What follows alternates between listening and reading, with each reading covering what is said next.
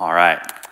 Well, it's good to be here together. I've really enjoyed this weekend, and there's more in store for you on our Hymnoscope Weekend tagline, a new look at hymns of old, as really it's been a neat experience, not just a multi-generational experience where you have, you're accommodating different generations, but truly an intergenerational experience where we take, hymns of old, and we have our young arts academy being engaged in elements of the service that you're going to see here in just a little bit. And I just love the way in which we're able to honor the old in with the new. And in some ways, that's going to play into what we're talking about today. Because the question we're going to look at today is what happens when, rather than honoring, maybe you could say, the things of old, that we maybe in other contexts of life, maybe make the mistake, you could say, of reverting back to things of old, maybe kind of reclusing back, or maybe going back to things that are familiar. Maybe it's a particular vice or sin or some sort of familiarity that isn't best for us at the absence of moving forward in faith in God in some of those spaces. And so that's what we're going to look at here today in the book of Hebrews, which I'll invite you to turn into and do in a Bible wherever you're at, whether here in the West, the East Auditorium, those worshiping in Lovington, as well as online. If you can find Hebrews 7 in a Bible, that's where we're going to be looking. As we've been in this series looking at what Jesus is, who Jesus is as revealed in the book of Hebrews, which is a unique book. It was written to a group of Jewish Christians. It was a letter written to a group of Jewish Christians who about 30 years after Jesus' ministry were under some persecution. And so they're Jewish Christians in the sense that they were Jews, but they saw Jesus as the long-awaited Messiah. They received Jesus Christ, but under this persecution between 60 and 70 AD from the Roman government. So they got kind of the government coming in, but also their former group, the Jews, putting pressure on them as well. And so their temptation, rather than move forward in faith, was they were being tempted to kind of revert back to the things of Judaism, to kind of slink back in fear to some of the old ways, even though those weren't better or best for them. And so the writer of Hebrews is taking on that temptation head on, saying, hey, don't revert back out of fear, but move forward in faith. And so the things that Hebrews will say over and over is that for the temptation for those Jewish Christians was, hey, don't go back to the old ways of looking to angels or to Moses as your leader. Jesus is better than Moses. He goes on that Jesus is better than the written law because Jesus is going to write his word, his law in our hearts and in our minds. Jesus is better than the temple system and the tabernacle system. Jesus is better and best. And so really that's the message for us, to always be mindful that we, when we get in difficult situations, when the pressure comes, that we have a default to want to slink back to things that are familiar, even if they're not best for us, instead of moving forward in faith in the only one who is better, best, and right, and that is Jesus Christ, who is our connection to God, okay? And so today specifically, we're going to examine where the writer of Hebrews says that Jesus is better than Aaron. And Aaron, he was a character, a person in the Old Testament who would have been the lead priest under Moses' leadership. And we looked a little bit at Moses last week. And so Aaron as a priest, or frankly, you could look at it as any priest in the Old Testament. The role of a priest in the Old Testament times was, you could say, a mediator between people and God, almost like an ambassador, this connection point that served to connect the people of God to God. He was like this bridge, and the way in which the priest would build that bridge between God and the people in the Old Testament would be through like sacrifices, animal sacrifices, blood sacrifices to cover sin, to make it possible for people to be connected to God without sin being a barrier in that. And so again, these Jewish Christians, they're tempted by this pressure from the Jews and the Romans to just kind of go back and slink back into the Jewish priestly system as kind of this safe place that they knew to connect to God. And the writer of Hebrews is saying, hey, time out. Time out. Don't go back, because Jesus is better than all of that. Jesus, in fact, is, you could say, the total package we're going to see here in our passage when it comes to how we can be successfully connected to God, both in this life and, frankly, the next. So I'm going to invite you to follow with me in Hebrews chapter 7, where we learn how Jesus is better than all of that. And so he begins with his argument in verse 24, already saying he's better than Aaron, Jesus is better than the priest. He says, but because Jesus lives forever, he has a permanent priesthood, a permanent connection to God. It says, therefore, he is able to save completely those who come to God through him, because he always lives to intercede for them, for us.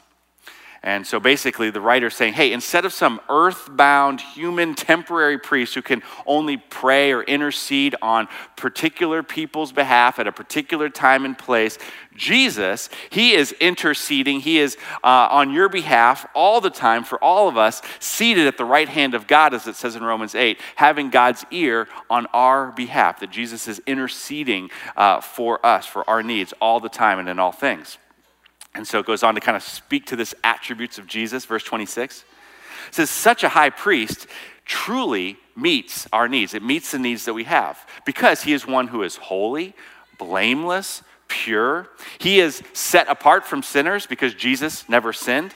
He is exalted above the heavens.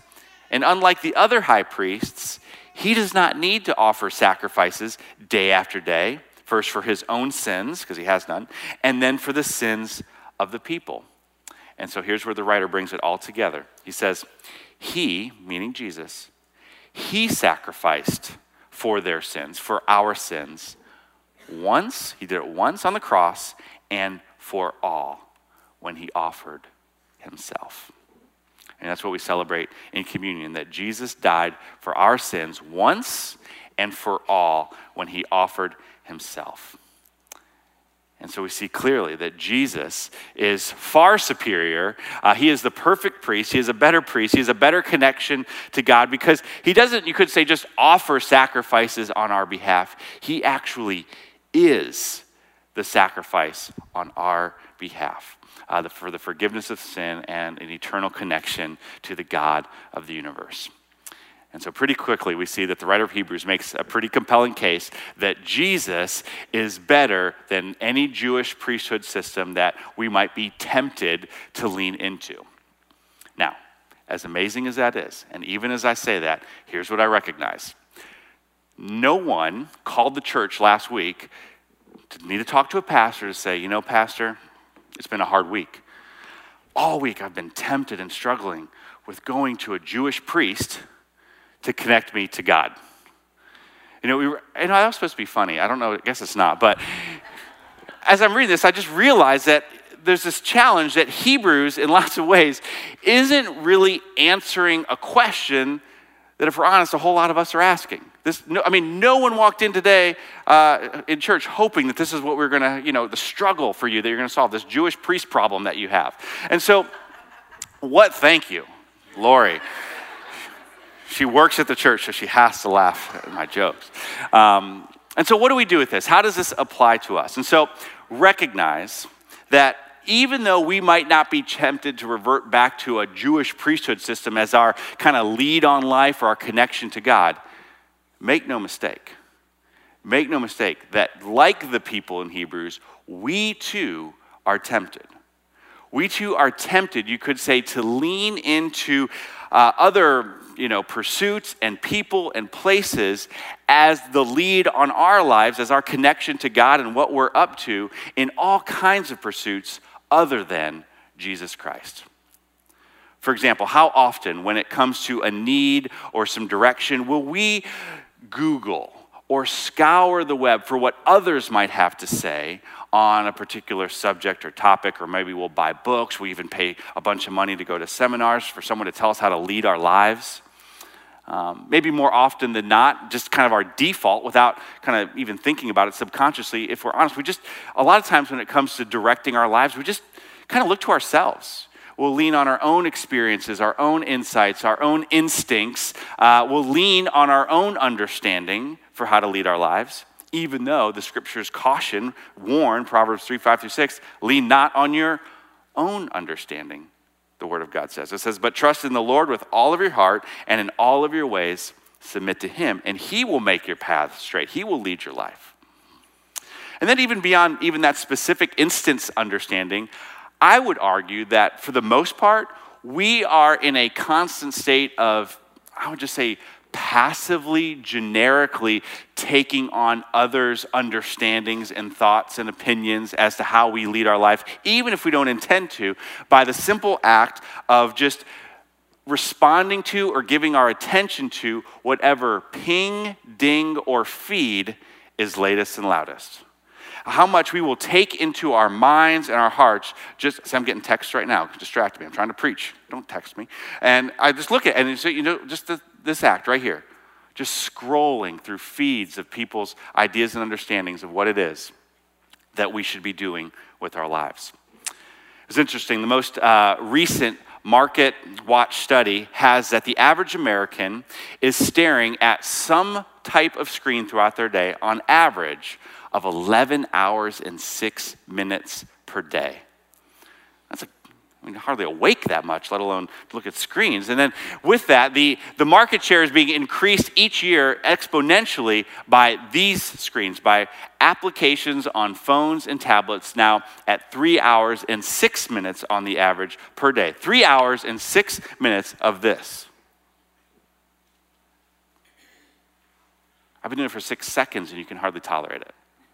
3 hours and 6 minutes on the average. And so wherever you're at, maybe a little above, a little below, none of us can deny the impact that these little, they're not even phones, they're computers in our pockets, have on our lives. The intake that is just feeding our minds and our hearts for better or for worse.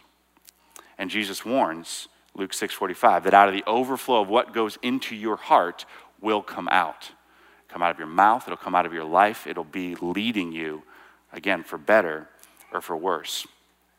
And so we recognize we might not be tempted by a Jewish priesthood system, but we are tempted to connect to our source of what's leading our lives into all kinds of sources other than Jesus Christ.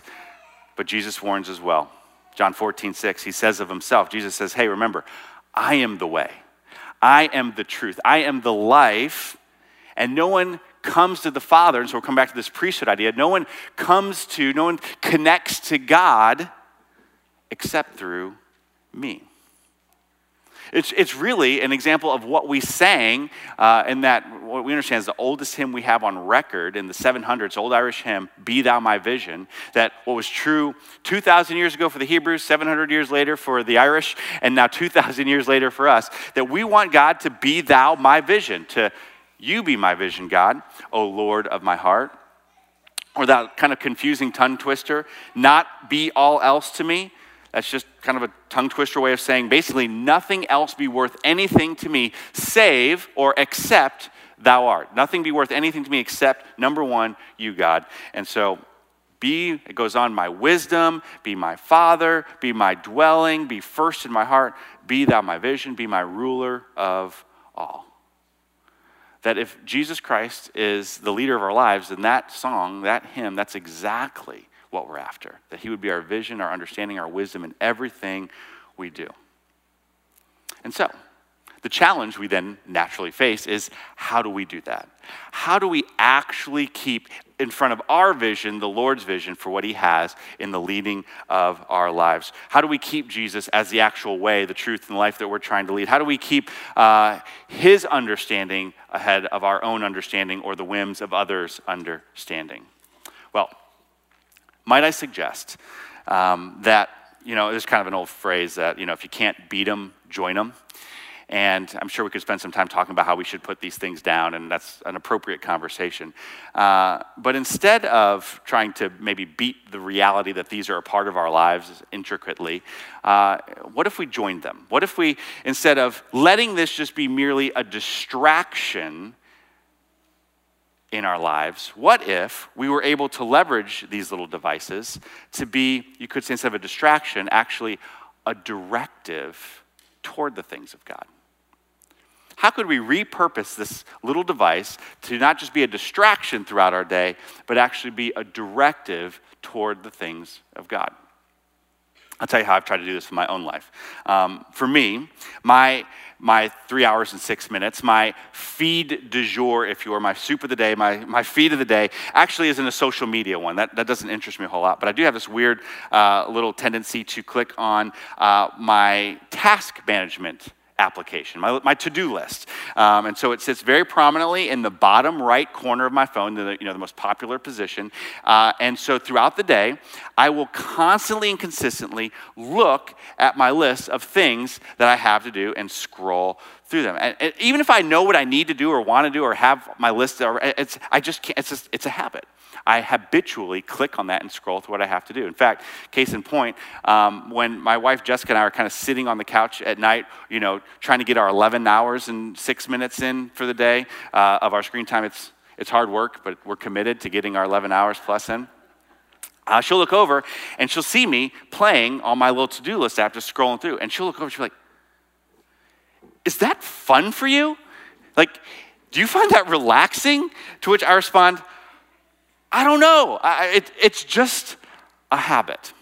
It's just a habit." And so what I've tried to do to turn this distraction into a directive towards God is my routine is each morning I have my little Bible reading plan that's on my little YouVersion Bible app, which is something on this as well. And it's not extensive. It's a chapter a day, 5 days a week with 2 days off in case you miss one. It's not too bad. And so what I'll do on that chapter a day is I will read and just pray through that and say, "Okay, God, whatever it is you want to draw out for me for this day, please reveal that to me."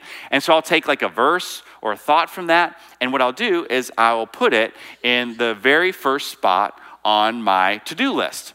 And where it'll stay all day. And so every time I habitually open up those list of things I think I need to do, I start first with what God has for me, from what he wants to do in my life. And so that has been a very helpful way in which I've turned this distraction into a directive towards God, that every time I open that app, the very first thing I see is what God has for me. And so maybe for you, a to-do list isn't your temptation, and I get that. But you could use that same Bible application. And if you don't have the Bible app, the YouVersion Bible app, the easiest way to get it, I would say, is go to firstdecatur.org/Bible on your little browser on any platform, and it'll automatically take you to that app. And you can download it. And what I like particularly about that, if you have like no Bible reading happening in your life, you're like, "I need to do something, but I'm not really sure where to start. It's a pretty thick book," and what it provides each day on the home screen is what's called a verse of the day. You can kind of see it on this little media thing beside me. And so that verse of the day, every day it's a different verse, and they even have like little images.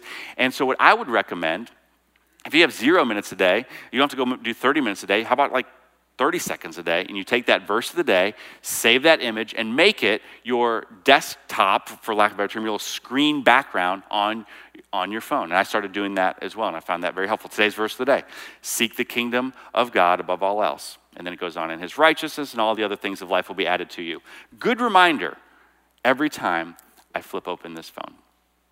And so we want God to be at the forefront. We want him to be our vision. We want him to be leading our lives. But the only way we're going to do that, the only way we're going to make Psalm 119, where it says, "I've hidden your word in my heart, so I might not sin against you," or is it's going to say later in Hebrews that, the word was written, in stones and tablets, but now through the power of the Holy Spirit that came after Jesus, we have the word written on our hearts. It's going to say in Hebrews 10 a little later in this book, is to actually have that word in our vision, in our eyes, in our hearts, in our minds, so that it can be reoccurringly coming back to us, so it is actually written in our hearts. I like to think of this as a modern-day application of what the 17th century monk, Brother Lawrence, calls practicing the presence. Practicing the presence, this understanding that we have to habitualize, we have to put within our DNA, our routines, an actual practicing of the presence of God in the fabric of our lives. This is how it played out for him. He was in the French military, but due to an injury was forced into early retirement and decided to become a monk. And so even though he was along further in years in life, he had to take an entry-level position in the monastery. So he was relegated to, kind of the menial tasks of cooking and cleaning, and just basically whatever bidding of the superiors would have for him.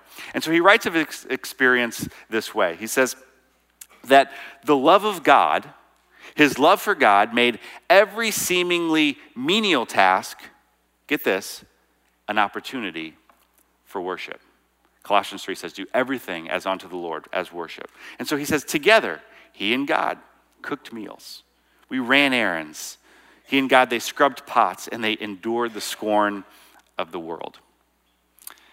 And so later, to apply this for us, he writes it this way. He says, men, they invent means and methods of coming at God's love. But he argues, is it not quicker and easier just to do our common business wholly for the love of him? To just do the things that we already have in the routine and the rhythms of our life, to offer that as worship and a way to focus on God, as we're kind of suggesting with the phones. He goes on, he says, we can do little things for God. For him, he says, I turned the cake that is in the frying pan for the love of him as a cook. He says, and that done, if there is nothing else to call me, I prostrate myself in worship before him. He lays on the ground and worship before God, who has given me the grace to work. Afterwards, I rise happier than a king. Simple. Simple connecting to God in the simple acts that he had in his day-to-day lives. And so for him, it was flipping pancakes in a frying pan. But for us, maybe it's every time we flip on that phone, it's an opportunity to take the simple menial task of our day and offer it wholly for the love of God.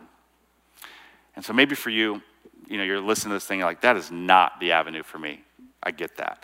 But the point is, how do you get God's word as the vision in front of you so you make sure that we're not reclusing back into things of old that are familiar but out of fear, and moving forward in faith in Jesus Christ and his word for us? We've got to get the word and God in front of us on a regular basis. And so maybe for you, it's not this. Maybe for you, it's a stack of index cards and a new index card every day that just goes in your pocket. And every time you reach in there, there it is. Maybe it's a sticky note that goes on your computer, a fresh sticky note each day with what God's word has for you that day, or maybe something on your desk, whatever. The medium is not the point. The point is whatever it will take to make sure that we can actually functionally make, rather than the understandings of our own or the understanding of whatever someone wants to throw our way on a feed, that we make sure that we lean on God's understanding, that he's making our path straight, that he is the way, the truth, and the life, because we're leaning into the life that he's given us in his word by the power of Jesus Christ. And so with that, let me pray for us, and then we'll continue to worship him for who he is. Heavenly Father, we are thankful for the way in which you have shown us in the book of Hebrews through our worship today, how the old and the new can rightly come together. And so, Father, we ask that as we move forward into new days, tomorrow's Monday, and it's going to hit us like any other Monday, that it would be a different kind of Monday, that we'd take this word, this that is dated, yes, but absolutely relevant to today and everything, that your word is useful for teaching and correcting us and showing us the way we are to live, as it says in Timothy. And so, God, reveal to us by the power of your Holy Spirit the means in which we're going to make that happen, whether a phone or a card or some other way, God, that keeps your word before us so that you truly are our vision, O ruler of all. And so may it be in the name of Jesus. Amen.